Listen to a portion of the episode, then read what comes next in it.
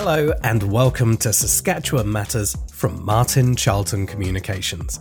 This is episode 17 of the most influential weekly podcast to come out of the Saskatchewan business community. On each episode, Paul Martin, business commentator and the chair of Martin Charlton Communications, brings us the stories behind the headlines and explains why each story matters to you. On today's episode, part four of this four part series on agriculture, we are really looking at what comes next in terms of transformational change in the agri food business. So, Paul, thank you once again for leading us on this journey. We're in this position where we've gone back a number of decades and a number of years, and we've seen the journey that Saskatchewan has been on in terms of knowing your history, in terms of relationship building. But what comes next? This again, we're going to draw on uh, uh, another one of my experiences in China, and it's funny how we always profoundly uh, see something profound when I have those experiences. But I'm taken back to a comment, uh, uh, you know, from Sam Walton, the founder of Walmart, and uh, and he said, whenever someone asks me a question and I don't know the answer, I go to the store and I ask the customers.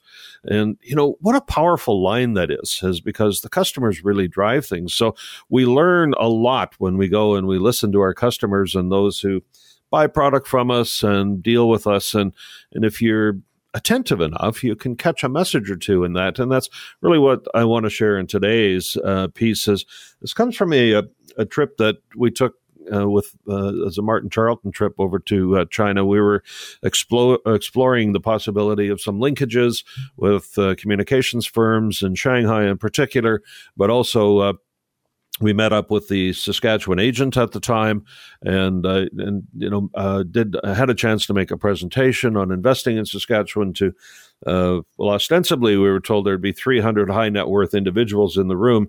When we got there, it was actually 600, and they streamed it live, and 100,000 people had signed up for the stream. So, you know, was kind of daunting for me, I must say, because 100,000 people, well, that's by far the biggest audience I've ever spoken to, to the best of my knowledge. And, uh, uh, you know, they, there was there's considerable interest in what we do in Saskatchewan, and that really kind of made a comment to me that you know if the people listening to that presentation about investing in Saskatchewan were here to be the third largest city in the province, so I, I mean, you know, it, I, I tend to think we we overlook sometimes some of those relationships. But this was about three, four years ago, so before all of the current tensions between Canada and China.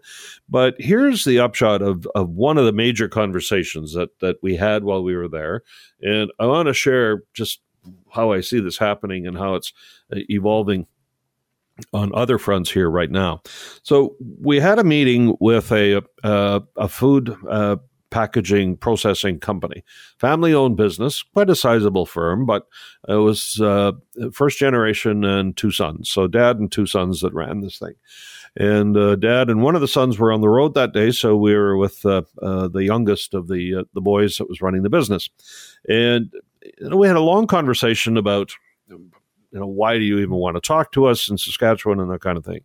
I mean, obviously your market's over in China. And he said, well, a few things. We're interested in what you do in, in Canada, and we're actually interested perhaps in investing.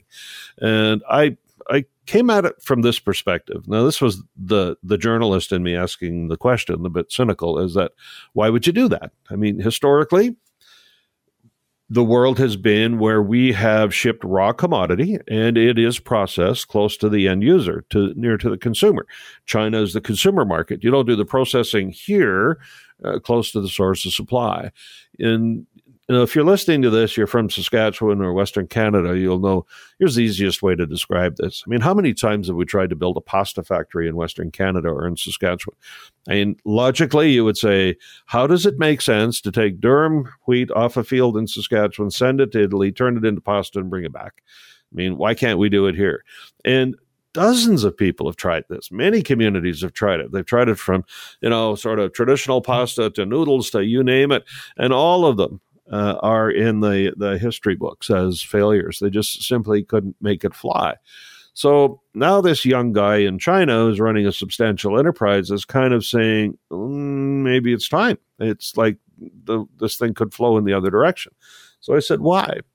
And he said three things. And this is probably the hallmark, you know, takeaway from this conversation today. Number one, he said, as a, a packager and a distributor of uh, food products in China, I want to have more control over the supply chain. And boy, was that prophetic given what's happened in the last 18 to 24 months with COVID. So he wants more control over the supply chain. And he says, I have the end user part now. I need to work back closer to source of supply. So that means I have to go to where the production is. And in Western Canada and Saskatchewan in particular, I mean, you guys are big producers. So that has appealed to me. Number two, he said, You know how there is some Chinese food that you don't like? Uh, yeah. And he says, Well, there's some of your stuff we don't like. And what I would like to do is actually place a chef from China in the processing plant in Canada and actually produce product for the Chinese palate. So it would be very specific. It wouldn't be destined for a domestic market in Canada, it would be only a domestic market in China. And number three, I want the made in Canada label. Hmm. Isn't that interesting? The maple leaf goes is considered a very powerful emblem there, and it it in the Chinese mindset suggests purity, uh, environmental, environmentally pristine countryside, this kind of thing. That's the the sort of notion they have in their head about us, and and he thinks that's a valuable tool. While we were in Shanghai, you'll find this interesting. We we went for a tour of uh, Jack Ma, the uh, uh guy who's you know the big entrepreneur there started a a, a new chain of grocery stores called Hema, and uh, so we went into them and and we went into. Uh, uh, you know, these things are really quite remarkable. This is the grocery store of the future, right? and there are no tellers, there's no cash, there's no checkout counter. Everything is done on a phone app, and uh, they don't even price the product. You scan it, and up pops up on your app Here's where the product came from. This is the product. Here's some background. Here's seven recipes you can do with it. Here's how, you know, what day it was packaged, and here's the price. I mean, this is where we're headed. So we went to the meat counter. Australia owned the meat counter. Canada was almost non existent in that, that space. New Zealand, by the way, had the dairy counter. And all of that's fresh. I mean, they're flying the stuff in. And so, you know, it's a lesson for, for us here as exporters of food to think about that. But there was a little place where there was uh, frozen uh, ribeye steaks from Canada. They're in very unique packaging. I'd never seen it before. It even had a weird name on it and stuff, but it did have this thing on the label that was like, get this, it said, this product has survived 40 below weather. And so, you know, why would they put that on there? And that is because of biosecurity. There is an understanding in the mind of the Chinese consumer that if you have 40 below, it kills a lot of bacteria. And that there is, you know, this again represents the notion of purity. And I'm not sure that we particularly push this around here. And it's maybe something we need to be talking about. I, I used to be chairman of the board of uh, Big Sky Farms. So we were the largest hog producer in Saskatchewan, second biggest company in the country. And we had established a, an operation in Iowa. So we had, uh, you know, the big operations that were headquartered here. Hum- headquarters was Humboldt, and then this Iowa operation, and we stocked the uh, the barns in Iowa with. Uh, uh stock that came out of North Carolina, and they were carrying north of 40 pathogens in their bloodstream. The ones we were stocking the barns with here had one. I mean, that's 40 below, right? That's biosecurity. That's it. And there's no getting around it. And if you've ever dealt with one of the major commercial hog barns around here, you'll know it's not simple to get in and out. And, uh, you know, they don't, you just can't go in for a tour. I mean, they, they're very, uh, protective of the environment. So, you know, I learned all of this, these, these observations coming back from this. And I, I thought this notion of, what I would consider transformational of moving from processing near the end user to processing at the source of supply is a very profound opportunity for Saskatchewan, and we need to get our head around that from a policy perspective, from a business perspective, and and you know having ha, start having this conversation. But is it starting to happen? Yes, and here's where. In the last year, we've had the announcement of, I don't know, four, five canola crushing plants here. And we've been a player in that for some period of time, uh, dating back to Ben Torchinsky starting it up in Nipawin years ago. uh, to you know we've advanced considerably. But now you see Richardson wants to expand, Cargill with a new one, Viterra's talking about uh, having one. There's also the one down near the U.S. border by Ceres. I mean, there's just you know a string of these things one after the other. But think about what this means: is that historically we shipped raw canola seed off to an end user who would then squeeze it into, crush it into the oil. And now they're saying, no, we're going to do that right near the source of production. And if all these plants were to come into production, and you know when they do, you're going to consume some say three quarters of all of the canola output in Saskatchewan. Well, that's significant from a whole level, uh, whole you know many levels. One is there's value added processing happening here, but now we're shipping a more refined product than a raw commodity. And you know, someone pointed out to me the oil is 40% of the seed, so that means you'll ship 40% of the volume. 60% will stay behind. That frees up an awful lot of space in rail cars. And what do you do with that? There's an opportunity. Then there's going to be 60% of the product left behind called canola meal, what in, uh, uh, opportunities flow out of that? What kind of processing? Who will be stepping up for that? We have some users here that are relatively small, uh, comparatively speaking, to uh, certainly compared to the volume of production that we have here for canola. But you know, there's lots of opportunity that falls out of this, and the next step that you go to from that, and I think back to when. Uh, James Cameron and, and, company came in and they, they built that uh, pea plant with, and Greg Yule partnered up with them at uh, PIC they're really selling constituent parts of a of, of a seed. So they were going after protein, pea protein. There's fiber, and instead of uh, instead of selling a raw seed, which is what we've historically done, now you're into the possibility of selling the constituent parts or the ingredients of that seed. Now you're starting to talk serious value add. You're starting to talk serious science and serious economic opportunity because you know it's just you can sell those parts for a much more than you know the parts are worth more than the sum of the whole. And we need to get our head around that from a commercial perspective in saskatchewan and, so, and look at it and say there is a gift that we have here which is uh, almost 50% of all the farmland in canada. And nobody else can do this. I mean nobody's more well positioned than we are. We have the transportation system in place to get it there and all we need now is the head of steam from the business community to understand the opportunity. And if that means going and finding that young guy in China and saying, come and let's partner up or whatever, I think those are the things that we need to do. And Saskatchewan, for example, is open, I don't know, six or seven uh, international trade offices now. I, I think that's just spectacular.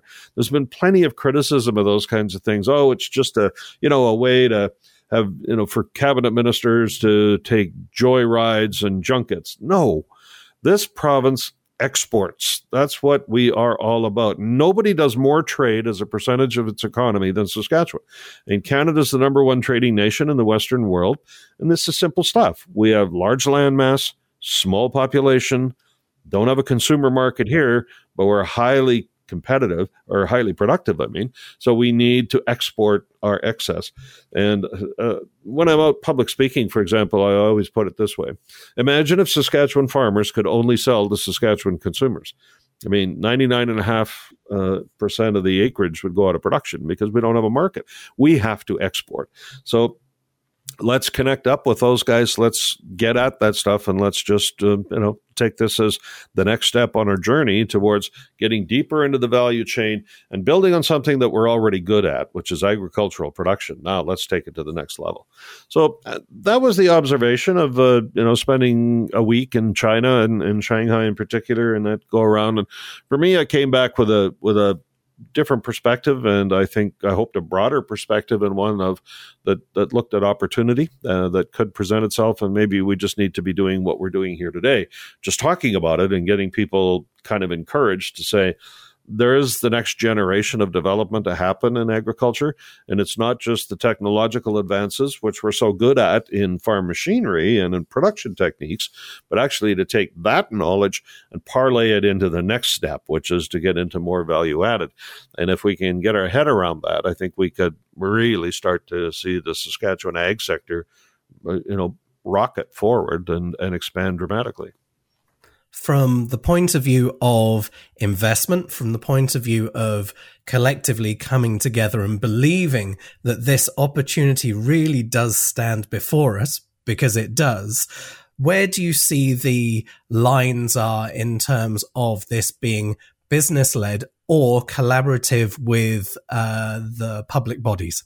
Yeah, it, it, if you wait for the public bodies to do it, they'll never get a consensus that's required. And if they do get a consensus, it'll be for 10% of what we need to have happen. So it's got to be private sector driven because they have a different agenda. They don't have election cycles. They don't have to satisfy uh, all sorts of constituents. All they need to do is to satisfy a customer and make it economically viable. So you, you got to satisfy a customer by saying, here's something you want. And by the way, you're going to pay enough for it. You're willing to pay enough for it that it actually makes economic sense. So it has to be driven by the business sector. And that probably is one of the challenges we have is that our business sector is too small. Uh, we, we don't have enough players here. And, and remember what I said, most of the production historically, this processing and the value added stuff has happened outside of Saskatchewan. It's always happened close to the end user. We need to figure out a way to convince those people to come here to establish their next facility closer to the source of supply.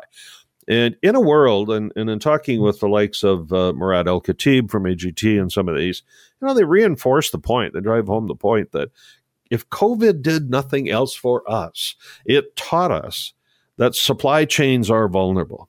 And so if you're an end user, you probably need to have your fingerprint on more of the chain than just waiting and seeing if you can, you know, get the commodity suppliers to drive the price down so that they will ship it to you.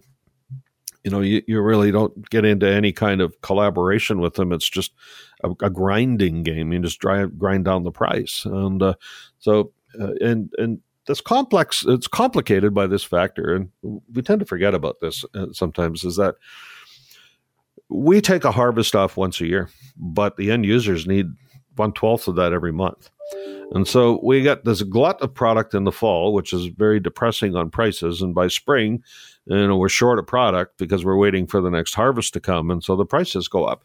That is why a futures market evolved in commodity markets. And where are they? They're all in Chicago.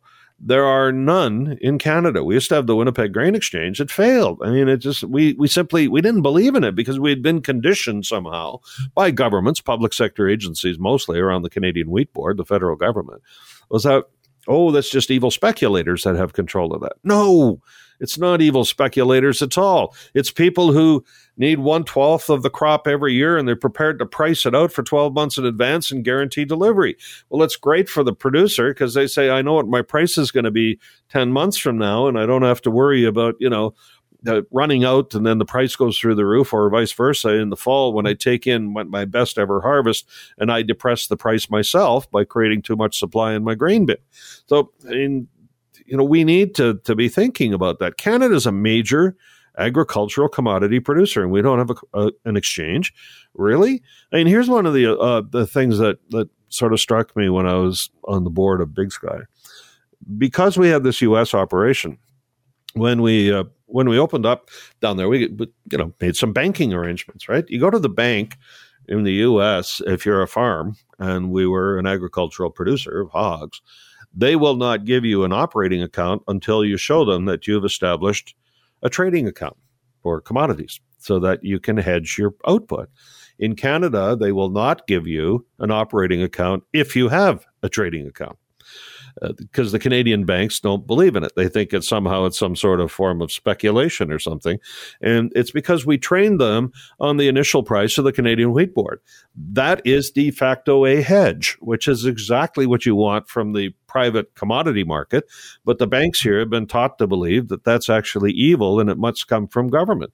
Well, I think the government part's the evil part and that the market has an opportunity to present itself. And, you know, we have a commodities market that functions. And they deliver contracts and product is delivered and contracts are settled and you know there it's it's not some sort of shell game. I mean, it really does actually happen. And can you speculate in that market? Absolutely. But if you're a producer, you can either take or give of the product that's being traded.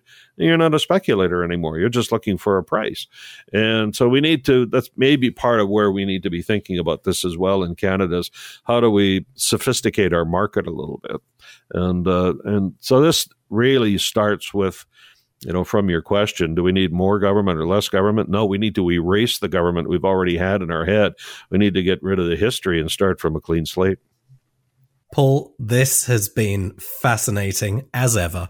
And it's lovely to see that there is a clear way forwards. It's not even one of these, you know, hyperbolic, uh, you know, visions of something or nothing that could be there.